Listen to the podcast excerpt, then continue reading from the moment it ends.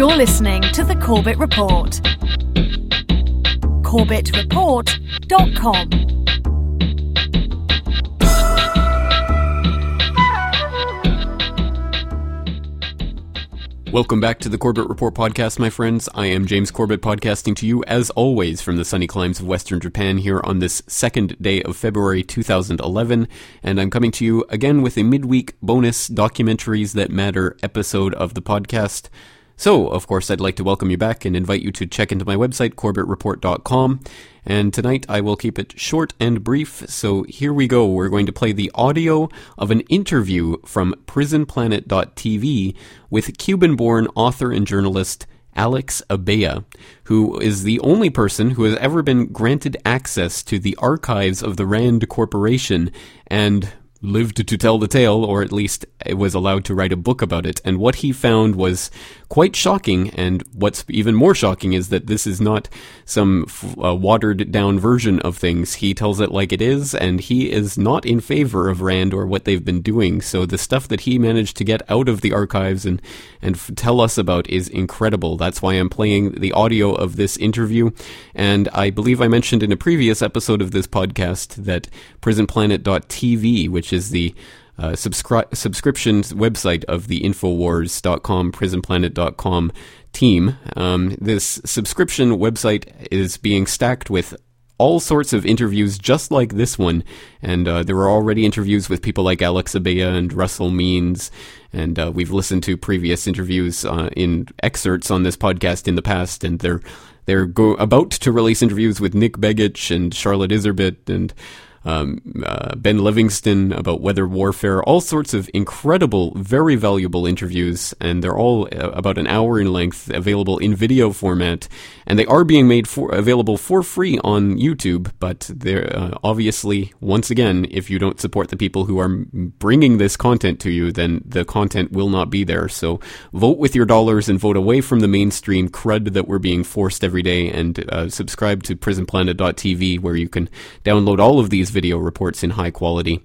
And without further ado, let's just get straight into it. This is episode 173 of the Corbett Report Alex Abella on the RAND Corporation. Hi, I'm Alex Abella. I'm the author of Soldiers of Reason, The RAND Corporation, and The Rise of the American Empire. This was a book that came out in 2008, and it's basically is a history of the RAND Corporation and its influence on American history and basically, I guess, world history. In a way, what I say in the book is that we're all the bastard children of Rand, and we don't even know it. Originally, the Rand Corporation was an offshoot of the Air Force, which wanted to uh, recreate the Manhattan Project. As you recall, the Manhattan Project was when civilians and uh, the military got together to create the atomic bomb. After World War II ended, a general named uh, General Henry Arnold wanted to make sure that that same combination of civilian scientists and military know-how got together so as to be able to create new weapons. They went on then to develop this particular organization, which is to be called eventually RAND, which stands for Research and Development. Now, RAND originally was supposed to be only to uh, go into the theoretical things, uh, sort of like uh, developing plans for intercontinental ballistic missiles, uh, and to develop new weapons of destruction. Ultimately, uh, it expanded into other fields. It expanded into social science, it expanded into history, it expanded above all into economics. And it got to be so big that the Air Force had to spin it off. They had sited it over at Douglas Aircraft which was one of the biggest aircraft manufacturers in the country at the time. So in 1948, they spun it off. Now, the reason why I'm talking about all this is because from the beginning of RAND as a separate entity apart from the Air Force, that is, as its own corporation, when it becomes the RAND Corporation, uh, it's been intrinsically linked to the Ford Foundation. If we're talking about the robber barons, if we're talking about people like Carnegie, about Ford, uh, Rockefeller. Well, yes, I mean, there has been always a link between think tanks and the big, powerful economic interests. Specifically, in the case of RAND, there has been a link between RAND and the Ford Foundation. In fact, uh, the attorney who drafted the Articles of Incorporation for RAND uh, was the same fellow who later became the president, the first president of the Ford Foundation. And uh, they used to go around asking the people at RAND, are there any particular projects that you want us to fund? Uh, without Ford money, the RAND uh, Corporation would have never gotten off the ground. So from the beginning, there has been that, uh, that intricate, that uh, um, you might say that, uh, that, um, that really intimate relationship between the two bodies, between the two ways of looking at the world. Because after all, what you have here with the, um, the, the big economic interests is that they want to make sure that their own interests are protected. They want to make sure their goods can be sold throughout the world. And they want to make sure that we have consumers for that. And RAND, in a way, served as a very useful adjunct to that particular way of thinking. The original title for my book uh, was uh, Rand, The Rand Corporation and the New World Order. I did that on purpose. And I wanted to have people think about what those words actually meant. Because what Rand actually did during the 1950s is that they came up with this particular way of looking at the world that changed everything, that changed the world we live in, that, that changed how we think, how we talk, the schools we send our kids to, how we pay our taxes, the planes we fly in. They've changed the whole world. And that's what I'm saying in a way that we are the bastard children of Rand. And what do I mean by all that? They began the whole process of uh, giving a, an ideological foundation to the process of deregulation that would come to a head during the Reagan administration. They developed something called rational choice theory that after it came up and after it was developed and expanded, it turned us from citizens into consumers. And instead of having rights and responsibilities, we became consumers with choices. In a world where what really counts is what they call the consumer sovereignty, or the sovereignty of the consumer, where what counts is not what we do, or who we believe in, or what God we pray to, but how much money are we're going to spend, and what's in it for me. In a way, it changed the whole physiognomy of America, and by extension, the rest of the world. Obviously, my book deals mostly with the RAND Corporation, uh, and, and, the Ford Foundation is, a, is sort of like an offshoot of the whole thing. But I do know that at the time that the RAND Corporation was founded, uh, like I said, the first president of the Ford Foundation was one of the founders of the RAND Corporation. And their goals are very similar. Their goals were to have a world in which you have technocrats running everything. One of them founders of RAND, uh, one of the main intellectual luminaries of RAND, was a fellow named John Williams, who was the head of the mathematics department. And he believed in preemptive nuclear attacks in the Soviet Union, and he believed in bringing about a one world government, a one world government that would be run by technocrats like himself, by people who would be following what he called the rule of reason, uh, which would be all right if only that reason was controlled by ethics. Unfortunately, neither in the world of RAND nor in the world of that Ford, Foundation at the time was there much call for an ethical point of view of what our life is supposed to be all about. Instead, it was going to be a world in which efficiency was all, in which men almost became substitute machines. And if you look at the early history of RAND, matter of fact, uh, that's one of the reasons why they went into the social sciences, because they couldn't figure out how to deal with people. People are messy. People are not rational at bottom. But the people at RAND and the people at the Ford Corporation thought that humans are rational and that what guides our actions is self-interest. Of course, you and I both know that's not the case. We love our children. We love our family. We love our country. Sometimes we are even willing to give our life for a fellow human being, even though we may not know him. Now, all those principles are denied by the doctrines of rational choice theory that came out of Rand.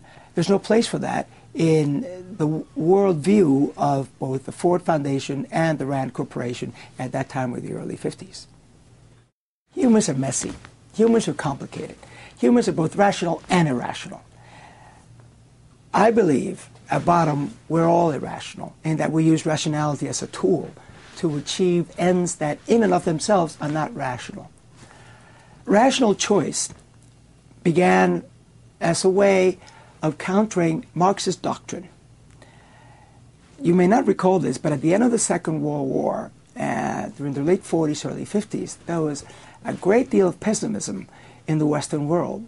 People really thought that capitalism was going to die, basically, that communists were going to win, and that there was no way to stop the dialectical progress of humanity, so to speak, you know, to borrow some of the terminology of the communists. That there was a certain way that history developed, and that all that we could do was, you know, bend our heads and say, okay, Lord, here we go. That was not the case, obviously. But the United States had to come up with a theory that would legitimize the individualist perspective on life that the United States has always had and that Western uh, civilization had. So uh, there was um, an economist named Kenneth Arrow that was hired by the RAND Corporation to come up with what they called the utility function for the Soviet Union. The Soviet Union was a very closed society. We had some spies. We didn't have that much information about it. Basically, RAND, as the think tank for the government, was given the task of trying to decide how would the Soviet leaders act. In other words, what would Joseph Stalin do if, let's say, the, we were to invade Poland, or if we were to uh, go into the Soviet section of Germany? How would they react? So therefore, he had they gave him this particular assignment, which was to assign what they call a utility function. How would the leaders of the Soviet Union react given a particular crisis with the Western world? So what Arrow did is that he took it from a perspective of a mathematician, and he assigned certain values uh, to uh, his research, and he came up with this theory called rational choice theory, whereby he postulated that it's self-interest what drives people, that humans are essentially rational, that all humans think with the same kind of rationality, that science is universal, and that we're all in it for ourselves, and that there's no such thing as religion, altruism, patriotism, that self-interest rules all, and that therefore what we should have is something called the sovereignty of the consumer, that we should, get, we should give people as many choices as they can, because according to his theory, if you have a group of four people and there's more than two choices, there's never going to be a democratic decision because one of the parties is going to impose his will on the others. Now, I know to us that sounds like nonsense because obviously we live in a democracy what comes as close as we can to being in one, and you know we do believe in majority rule. But according to these axiomatic principles that Mr. Arrow developed, there is no such thing that there's always the tyranny of a particular party over another. So therefore, in order to countervail that, and thus to countervail Marx's doctrine, he came up then with the theory of rational choice. Rational choice then became the foundation for all the deregulation that happened during the Ronald Reagan era, and even before, during Carter. Because after all, if people only in things for themselves, then there's no such thing as a politician acting for the good of the country. So therefore, you know, it's it's all self-interest. So therefore, we have to do things in such a way that everybody will get the most benefit out of it. Uh, therefore, we have to deregulate things because we have to see what do we get out of this, and it would be unnatural to expect people to actually give things to others because, after all, that's not what the human what human nature is all about. So that became the foundation, you know, for deregulating industries and for basically the mess that we find ourselves in.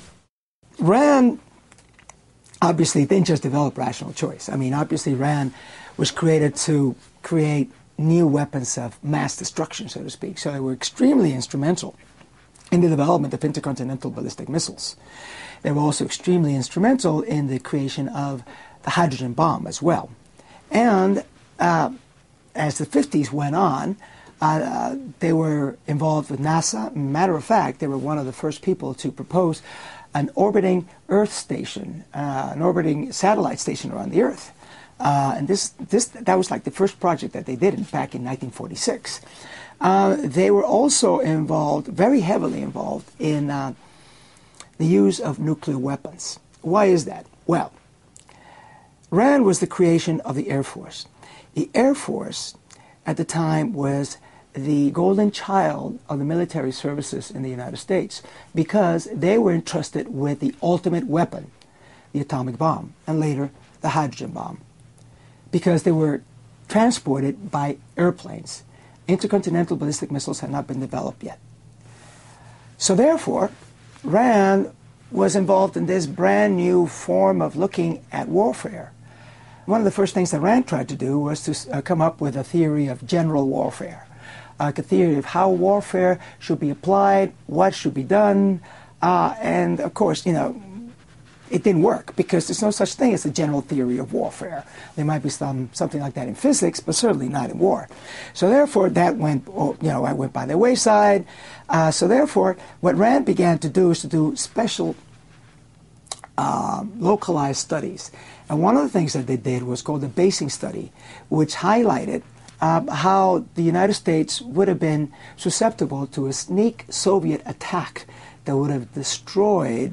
Uh, our country, basically, uh, would have destroyed not only our planes sited in Europe with all the nuclear weapons, but they would have been able to come in under the radar, and just like the Japanese did in Pearl Harbor, they would have been able to attack the United States.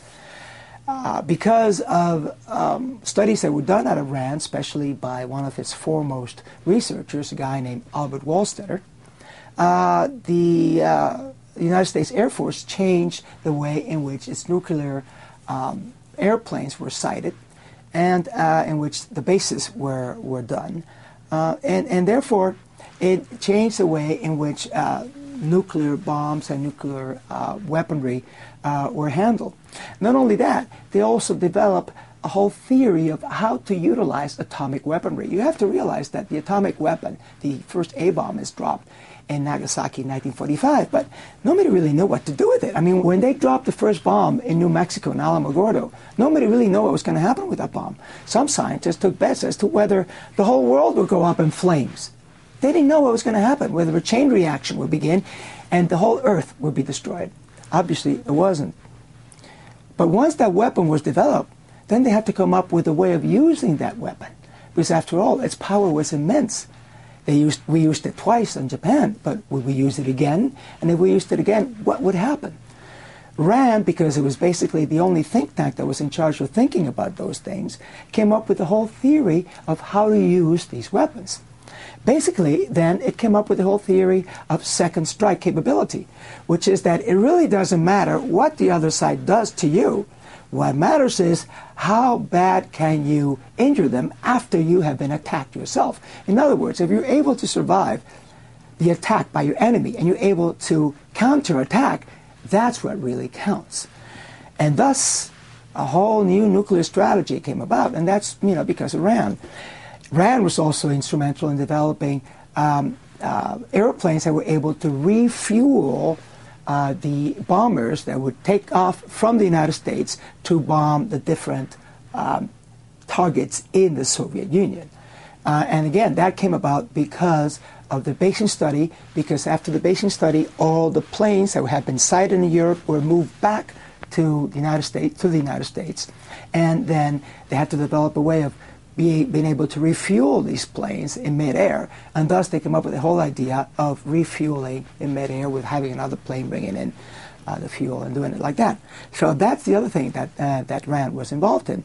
Uh, other people that came out of RAND also changed what had been, I don't know, uh, I mean, really a a lunatic way of looking at the world because basically they had the, the, United States government had a plan that said, you know, we have a problem with the Soviet Union because we don't have enough soldiers in in in uh, Western Europe. We're just going to drop a bomb on them, and we're not just going to drop one bomb, mind you. We're going to blast them all out of existence. Uh, it was called the SIOP, uh, uh, the plan for basically blasting the Soviet Union to smithereens. Not only Soviet Union, but the entire uh, um, Eastern Europe, uh, the, entire, the entire Warsaw Pact alliance, and China, for good measure. So there was a scientist that came out of RAND. His name was Dan Ellsberg, Daniel Ellsberg, who later on became very famous because of the Pentagon Papers. Uh, and he was the one that was able to pressure Robert McNamara and the Kennedy administration into changing that operating plan and to make sure that if there was a problem in Western Europe, that we wouldn't just be going around and actually trying to wipe out the Soviet Union. The problem was that, and there's so much to talk about, because after all, the RAND Corporation also had come up with these plans and these what if scenarios um, that said basically, you know, we can survive a nuclear war. And that's what they did in the 1950s. And that's why they were so closely tied into the development of what President Eisenhower later called the military industrial complex. Researchers at RAND really believed that as long as 10 million of us survived the nuclear war, that we had won. Even if 90 million of us died, it doesn't matter because the other 10 million would be able to survive, would be able to come up and, you know, come out of their caves and the mine shafts and everywhere where they were being, they were taking shelter and they would be able to recreate the world. Of course, President Eisenhower, when he was presented with these plans, said that's total nonsense. As he said, there wouldn't be enough shovels to be able to scrape away all the debt that we'd have all over the country. But these people that were allied with the Rand Corporation and with industrialists who actually stood to make a lot of money out of developing these new weapons of destruction kept pressuring President Eisenhower into increasing the Pentagon budget. But Eisenhower cut it back. So instead, what they did is that they went around and they picked someone who they knew would be much more malleable and who, in fact, would increase the Pentagon budget by a dozenfold. And his name was John Fitzgerald Kennedy, who was, in a way, a creature of the military industrial complex.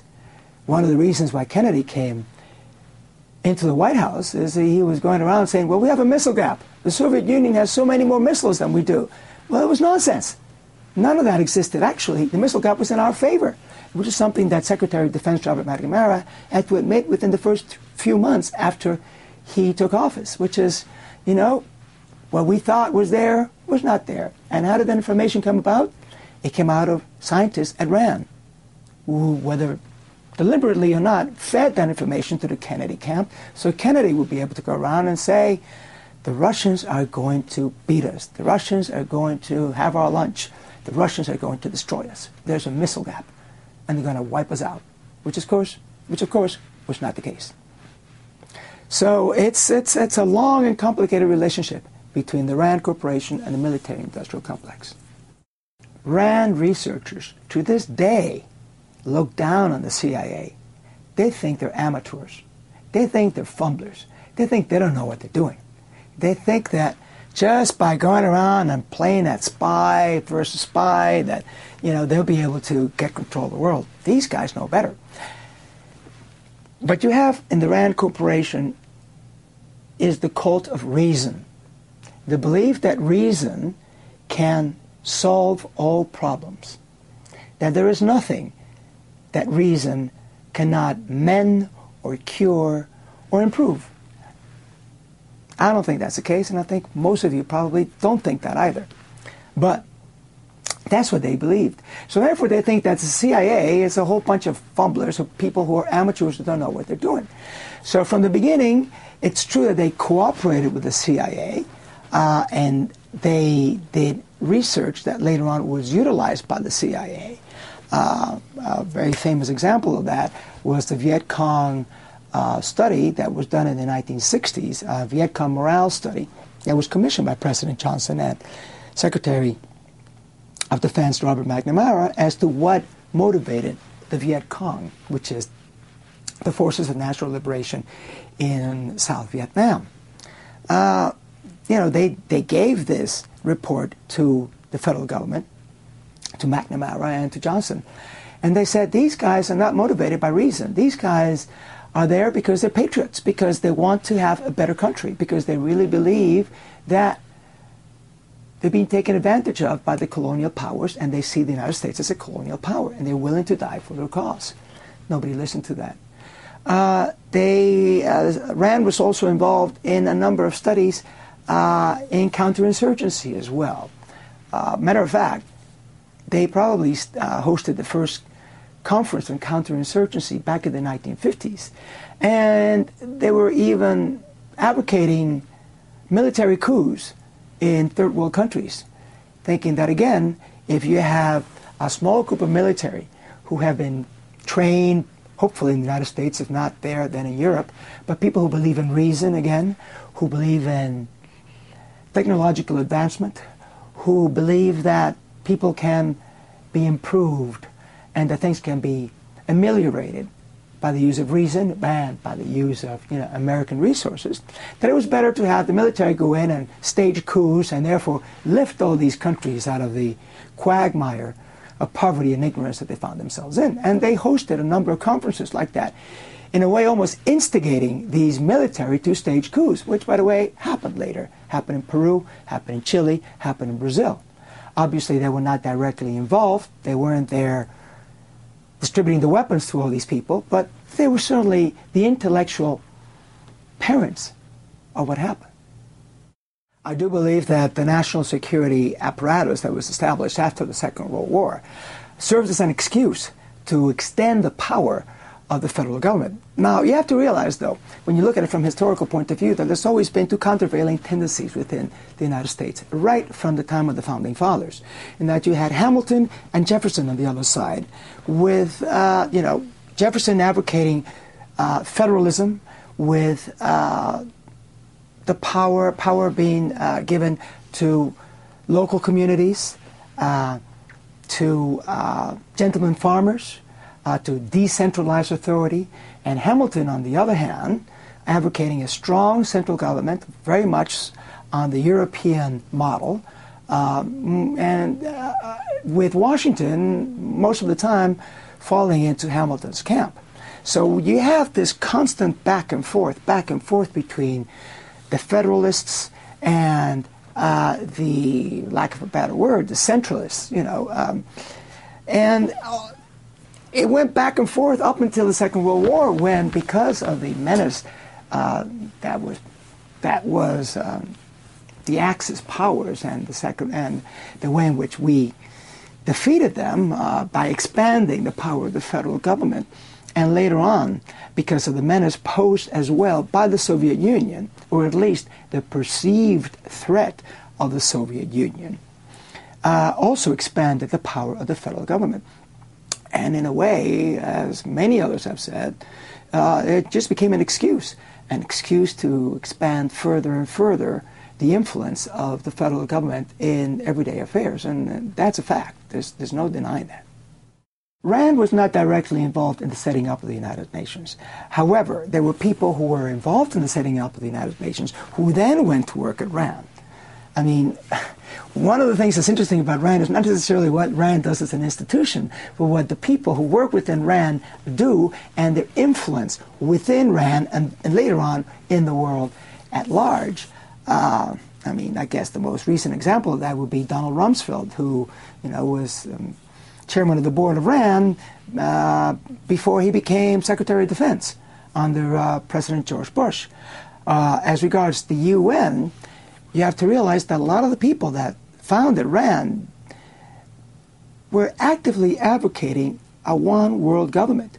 And they did believe that the United Nations served as sort of like a template for that. But actually, they thought that there should be another organization that would actually supersede the United Nations, uh, an organization that would be directly controlled by the United States and that would serve as a world government. And that's why some of the leaders, the early leaders of RAND, such as John Williams, advocated preemptive nuclear strikes on the Soviet Union to make sure that the United States would be the only country in the world that had the supreme power, which is to say, nuclear weapons, to be able to impose its will on the rest of the world.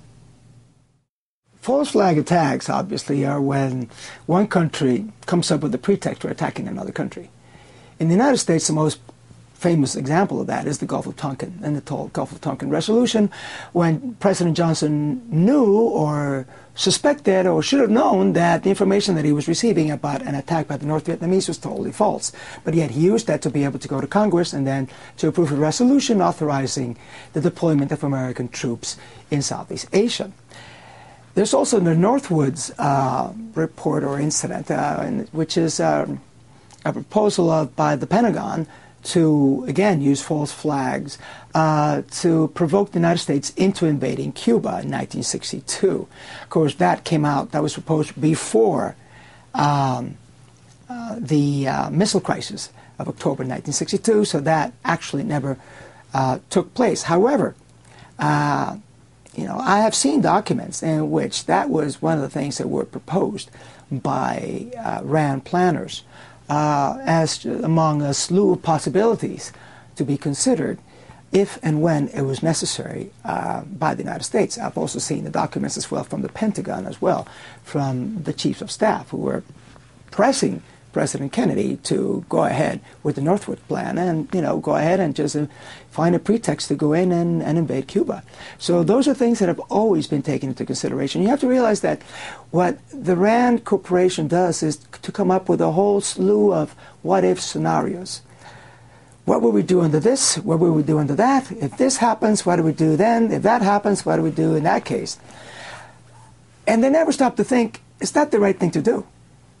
There's a total immorality in the plans of an organization like the RAND Corporation, a total immorality in their planning, in their thinking, because they're just there to propose alternatives.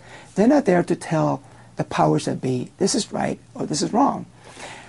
Their excuse is that they're just not responsible for whatever actions these people actually will take according to the plans that they propose. Of course, they know, they should know, that when you're framing the argument, when you're saying these are the different things that you can do, that therefore you're giving carte blanche to any one of those things to happen, even though some of those may be ethically repugnant to most people on this earth. Such as, for instance, a false flag attacking another country under pretext because saying that, that, that country attacked us, or authorizing torture or so many other things, or even nuclear attacks. I mean, when you have a plan that says, well, we should actually attack this particular city and that particular city because therefore we'll be eliminating half of the population and the other half then will die off because of nuclear fallout. And yet to pretend that that doesn't have any ethical consequences is totally immoral. And that's what I find objectionable in all the plans that are created by RAND, but not only by RAND, by most think tanks. Because nowhere in the universe is there a moral compass. Is there someone somewhere saying that is just plain wrong, and that's not what this country is all about? And we, as advocates and as thinkers and as Americans, cannot stand for that. Nowhere in any of their plans do you ever find that all you ever think of is utility. Will this give me the result that I want? Without thinking, is that the right thing to do? And that's what I find totally objectionable. Well, look, what is the objective of the military-industrial complex? The military-industrial complex obviously has to come up with a bogeyman, has to come up with an enemy for which or against which we have to defend ourselves. For a long time, for a long time, there was the Soviet Union. Then after that, it sort of like became, well, maybe China. And you can see that in the plans that RAND was coming up with. And if you talk to some of the people at RAND, if you talk to, for instance, Zalmay Khalilzad, who was the U.S. ambassador to the UN, uh, he himself admits that there were a lot of plans being made about China being our next adversary. Then what happens? We have 9 11 the tragedy of 9-11 and all of a sudden then it became the middle east. Then we have to find a way to be able to deal with these adversaries that have come up. People who before used to be our allies all of a sudden are our our worst enemies. You know saddam hussein whom we, to whom we gave the weapons so he'd be able to fight iran all of a sudden becomes our enemy. He invades a country after we have given him sort of like the green light to go into kuwait. And he says no no we can't do that. And then we go in and we decide that he's the enemy. In other words, the military industrial complex is always looking for an enemy so it can continue building more and more weapons. So there's been a continuity in that ever since the Second World War. What the military industrial complex wants is to avoid, at all costs, a return to the 1930s. A return to the 1930s not only because President Roosevelt was in power, during which more money was spent on social services uh, and on people than on weapons and on the Pentagon, but because of demobilization that happened during the 1930s, because of the way in which the Pentagon budget was slashed mercilessly, because after all, and with good reason, the president said, We're not at war. There is no reason for us to spend so much money on weaponry. And of course, they'd say, well, but that's how come World War II happened. So after World War II, because of that, there's always, there's always been this desire to create an enemy for the military industrial complex to be able to go back to the government, go back to the American people, and ask for more money.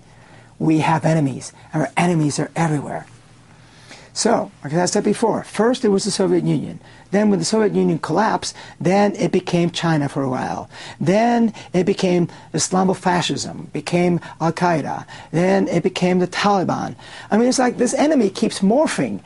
Next thing you know, it's going to be your neighbor down the street. All of a sudden, is advocating something that is not kosher, that cannot be allowed. And that's where we're heading. Um, so it's just looking, it's, it's like whack a mole. It's like, where are we going to find it? Because if it doesn't exist, it will have to be created. The Tea Parties, you know, my heart goes out to them. Because I do believe that the federal government has grown far beyond what it should. And I think more power should be given to local communities. On the other hand, it seems to me that they're not really paying attention to where the real enemy is. I mean, do we really need the kind of Pentagon that we have right now. Who exactly are we fighting? Why exactly are we in Afghanistan, the graveyard of empires?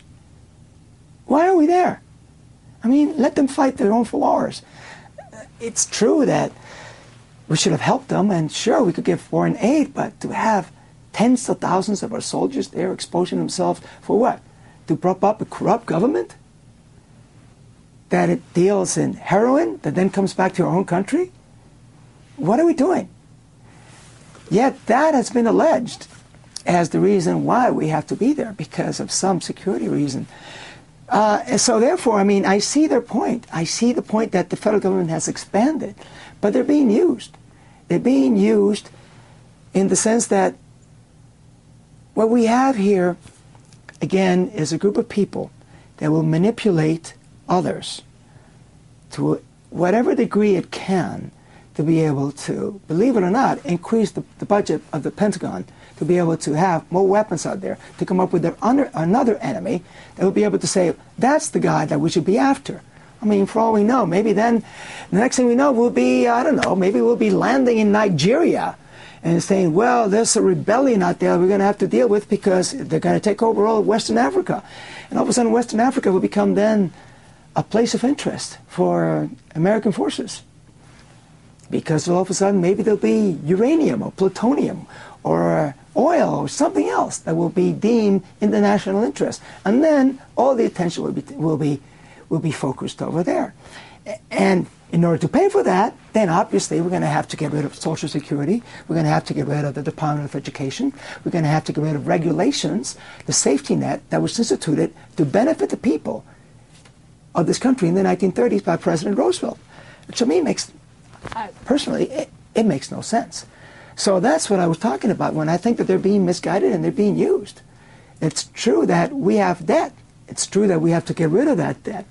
And it's true that things have, be, have to be cut back. But we also have to see where there are real interests lie and who is our real enemy. Sometimes I think that our real enemy is right here in this country. Well, RAND itself has been called a shadow government. I don't know if you're aware of that. But even back in the 1950s, because so many people went from RAND to the government, the government back to RAND, back to the government, back and forth. It was a revolving door. RAND as a harbor and as the cradle of the military industrial complex and as the birthplace of the technocratic elite that wants to run this country has been involved in the creation of a shadow government from the very beginning. There's no doubt about that. And it continues to be involved in that kind of thing. And, I mean, a number of these security clearances uh, have been issued to people who have been with RAND in order. I mean, to this day, 50% of the work that RAND does is for the federal government. And a great deal of that is still classified, uh, top secret. Matter of fact, you can't even talk about it because were we to talk about it, because of something called the Patriot Act, which I really appreciate the irony of that, would be put in jail for even mentioning it. So let me just say this to that. Yes, RAND has been involved. Yes, RAND scientists and researchers and ex-government officials who then become government officials and then become RAND researchers and scientists are involved. And yes, it continues. Um, and the only way we can get rid of that is by making people aware that their liberties have been taken from them and that we have to stop this kind of nonsense, that we have to stop this revolving door of people going from think tanks into the government, from the government into think tanks, into the military industrial complex, into companies that use their expertise in order then to lobby the Pentagon and to lobby the government for more weapons in order to then take money out of social services, out of things that should be helping the people in order to build this huge, this mammoth undertaking, which is actually sucking dry this country. We have to stop that. Andrew Marshall is the head of the Office of Net Assessment. Matter of fact, He's been there since the 1970s, and every president since then has confirmed him to that post. The man is 89 years old right now, and he's still at the head of that department. I do believe he's the oldest bureaucrat still in office. Uh, and he was one of the, I wouldn't say one of the founders, but certainly one of the original scientists affiliated with RAND. Uh, he was also a good friend with Albert Wohlstetter, who is very prominently mentioned in my book. Uh, after all, Wohlstetter was uh, the guy who came up with the concept of second strike capability, uh, who was feeding uh, all the uh, missile gap um, information to the Kennedy camp, um, who almost single-handedly was able to turn around detente in the 1970s and to again uh, scare the American people into thinking that the Soviet Union was actually more powerful than it really was. Um, but that was Albert Wohlstetter. And Andrew Marshall was a buddy of his, and he's been around since then. And he was the one who came up with the whole concept of, of um, these new weapons uh, with uh, the guided weapons uh, that um, came up um, during the um, first Iraq War, during the Gulf War, those missiles that were able to turn corners and you know go into bunkers and explode. Uh, he came up with the whole concept of net wars. He came up with the whole concept of soldiers that actually would have it would be androids in a way because they put on this exoskeletal structure that would allow him to do what Superman does practically, you know, to lift tanks with one hand, to sense things from, you know, miles away, to go on for days and, you know, not have to eat, sleep, or have any bodily functions. Uh, and who's still working on new weapons, uh, who's thinking of new ways to basically to defeat the enemy. Because it doesn't matter who the enemy is we have to defeat them. And we have to use more money and more resources that should be utilized for other things. And that's Andrew Marshall. Well, RAND has been involved in the militarization of police and of most government functions, actually. If by militarization you mean a, um, a structure whereby you have a command structure, uh, where you have a central authority and whereby you have experts who come in and determine what is to be done and what is the best way to handle things given a particular ideological perspective, yes, they've been involved. Uh, you've had it uh, even with in law enforcement, they came up with the whole concept of career criminals, with the whole concept of rational choice as the reason why um, criminals do things, why people get into crime because they think that is the rational thing to do, which of course sociologists by now have discounted, but it doesn't matter. They've reshaped the whole discourse on how career criminals or how criminals behave. Um, yes, RAND was involved in that study, and they have been involved in reshaping the police throughout the country into the military because, again, of rational choice theory, which posits that self interest is the driving uh, force in all of human behavior. What I'm surprised is that, given all the bad economic news we've had over the past two years, that we really have not seen those riots. I was expecting them as well. Uh, I guess it just points to the patience of the American people and how, in a way, you know, you really have to push us before we really start acting up like that. I don't think that they see the American people as the enemy per se. I think that the American people is seen by technocrats out of RAND and think tanks like it as the peons. The peons were told to be told what to do and how to do it because after all, they know better. They know what's better for you. Don't bother coming around with ideas of this is how we want to do things, this is how we've always done it, or local governments should decide this. No, no, no. We have come up with a plan, and this is the plan that you should follow. I mean, it's this classical RAND, and it's been there since its creation because they are the technocrats, and technocrats will rule the world because they have reason on their side. RAND did not quite develop game theory, although its first and foremost advocate, uh, von Neumann, uh, worked at RAND for a number of years. And obviously, John Nash, who's the most popular uh, figure in game theory, uh, also worked at RAND for a number of years.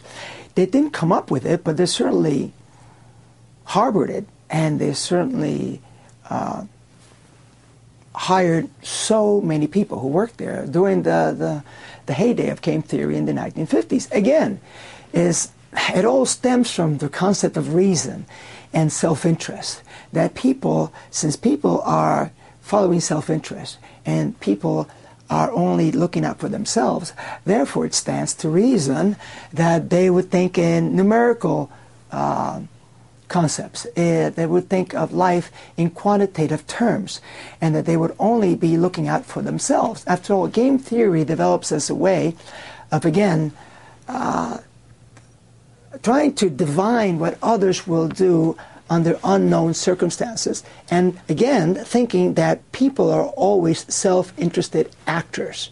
There's no such thing as altruism in game theory. Uh, and therefore, it's, it becomes rational, so to speak, that if you have to give up your best friend because you're going to get an advantage, that you will do so. Uh, and if you have to turn your back on the doctrines that your country has always held dear, that you will do so as well, because you stand to gain. Obviously, people are not like that. Uh, and that's one of the things that Rand found out in the late 50s and the late 60s. When dealing with people who refused to act as rational actors, namely the Viet Cong. That was like the first major experience that Rand had of people who were not rational. Because rational theory held, well, you know, and, and it was what, uh, what the U.S. government was doing in Vietnam at the time. We were saying, well, if we bomb them long and hard enough, they'll come to the bargaining table because they'll see we're going to wipe them out. They realized after a while it doesn't work because these people believe in a cause greater than themselves. And therefore, with those people appealing to rational self-interest doesn't work.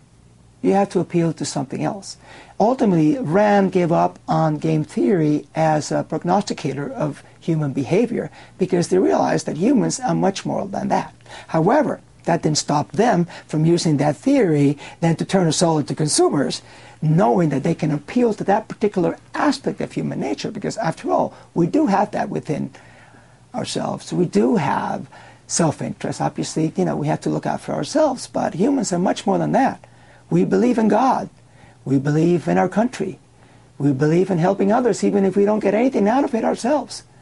And those are things that don't fit into that neat theory called rational choice. And it certainly doesn't fit into game theory. As you probably know, I was born in Cuba. And um, I was there in the early years of the uh, communist revolution in that country. And I saw what they were trying to do. They were trying to turn people into different people, into what they call the new man. Uh, and thus I know what an authoritarian and autocratic technocracy wants to do. And that's what they were trying to do back in Cuba. So um, when I first heard of RAND, I mean, I thought, oh, it's ridiculous. I mean, that can't exist. That, that can't happen in this country. Uh, and then I thought, well, you know, that's the figment of some pothead who, who's thinking, oh, you know, it's all these guys were all these going around and they're creating all these monsters that don't exist. So when I approached RAND, uh, I came in, you know, as, as somebody who had actually done some research on actual plots that had been authorized by real madmen, which is what Hitler was, uh, because my previous book dealt with terrorists who had been authorized by Adolf Hitler to come to this country and start a wave of, of terror right after Pearl Harbor. And I came up to them and I asked them, you know, I'd like to do a book on you. I don't think anybody has really done anything on you. And, you know, I'd like to see what you're doing and, you know, what your contribution to um, American politics and to world history has been. Much to my surprise, they said, we'll do it. And, you know, we'll open up our archives to you. Our only uh, proviso is that we ask that, you know, you tell us what it is that you're going to be dealing with, uh, and that uh, you know that that you tell us what uh, what is it that, that you want to what you want to do. And I told him, I said, I want to look at everything. I want to see everything that you've done. I want to see the good and the bad. And they open up their archives. And, you know, I have nothing bad to say about them when it comes to that. I have nothing bad to say about them personally either. I think they're all, and this is the tragic part of it, they're all honorable men. But, you know, isn't that what they, what I think it was Mark Antony said in Julius Caesar? They're all honorable men. Be that as it may, they opened up their archives, and uh, I went into it, and at the beginning I thought, this can't be true. I mean, because I started seeing what they were doing. And I guess they were doing it with the best of intentions. After all, they do believe that reason is a good thing, that unbridled reason is an even better thing. Which, of course, I totally disagree with. And uh, once I saw what they were doing, I just had to come to my own conclusions. I do believe that Rand expected me to give him a pat on the back and say, that's the way to go, fellas. You know, I mean, good for you. Let's show him what people who believe in reason can do. But, you know, I mean, I come, I was born in a country that, that tried to do that and went nowhere. And right now, it's one of the poorest countries in the world. You know, everybody's poor right now over there. It's, it's a mess. And I and, and, I've seen what happens when you have a small group of people that pretend to speak on behalf of the majority. And I, I just cannot accept that. Um, I'm a real believer in democracy. I'm really and I'm really grateful to this country for having given me a chance to grow up here and to, to see what democracy is all about, and to realize that you know it's it's really what those people back in the 60s were saying, only now I really believe in it, which is really power to the people. I mean, it's really the people of this country that really have to rise up and say, this is what we want to do. And we have to stop small groups of technocrats and, and self appointed messiahs to come and tell us, this is what's good for you. And this is what you have to do. It's up to us to decide what our future is. It's up to the American people to decide what we're going to do and how we're going to do it. And I hope nobody ever forgets that. Otherwise, we run the risk of becoming another Cuba. Stay informed. You have to know things. You can't rely on somebody else coming and telling you, this is what's good for you. No. We have to go out and we have to do the research ourselves. You have to find out what is going on in this world. And who are the people who are really looking out for you and who are the people who are really not acting in your best interests? An informed people is the best defense against tyranny. And I'm afraid that unless we continually keep that in front of us, unless we stay informed, unless we stay vigilant, as Thomas Jefferson warned us, that we will be facing great danger in the years ahead. Now, one of the oddest things about rational choice is how it affects your medical care. And remember, rational choice means that you're looking out for self interest, right? You're looking out for yourself, right? Now, what people don't realize is that medical plans up until the 1970s approximately pay for everything. There were no deductibles. What you and I pay as deductibles right now came out of something called the Rand Medical Experiment. President Nixon wanted to cut back on the amount of money that the federal government was spending on Medicare. So therefore, it authorized Rand to conduct an experiment and it did so with tens of thousands of people, whereby they were offered certain kinds of medical treatment and medical benefits, and others were not, depending on how much people were going to use them. It turned out that most people did not really want to use all the benefits to which they were entitled, and that apparently people did not object when they had to pay a small sum for the deductible. And seeing that people did not object and that they were going to be getting more or less the same kind of treatment and the same kind of benefits, the federal government decided, well, from now on, I guess we'll just impose a deductible on Medicare on all the medical benefits that we offer. When the federal government started doing that, first in certain select localities and then throughout the country, private practice, private industry looked at it and said, hey, if they're doing it, we can do it now. So then deductibles began very small at first. I don't know if people will remember that, but it used to be just a few dollars. But now it then started increasing and increasing and increasing until at the end it became almost like the employee was mostly responsible for uh, the great, you know, the lion's share of whatever the medical costs were going to be. So that's one of the things that we can thank RAND for. Your deductible, your medical deductible, straight out of a RAND experiment. If nobody opposes them, they'll go ahead and say, well, let's impose it. That's why I always, that's why I always say it's an informed public. It's the American people that can stop this. The American people are an ethical people. They're patriotic people. They know what's right and they know what's wrong and they know what works, and they know what doesn't. And unless we speak up, these things will happen. And people will come up with this cockamamie plans with these weird things whereby they expect us to pull the money out of our pockets and pay for something that we don't have to because we don't speak up, because we don't say, no, that's not the way it's going to be. We think different. Unless we speak up, this will continue to happen. The price of freedom is eternal vigilance.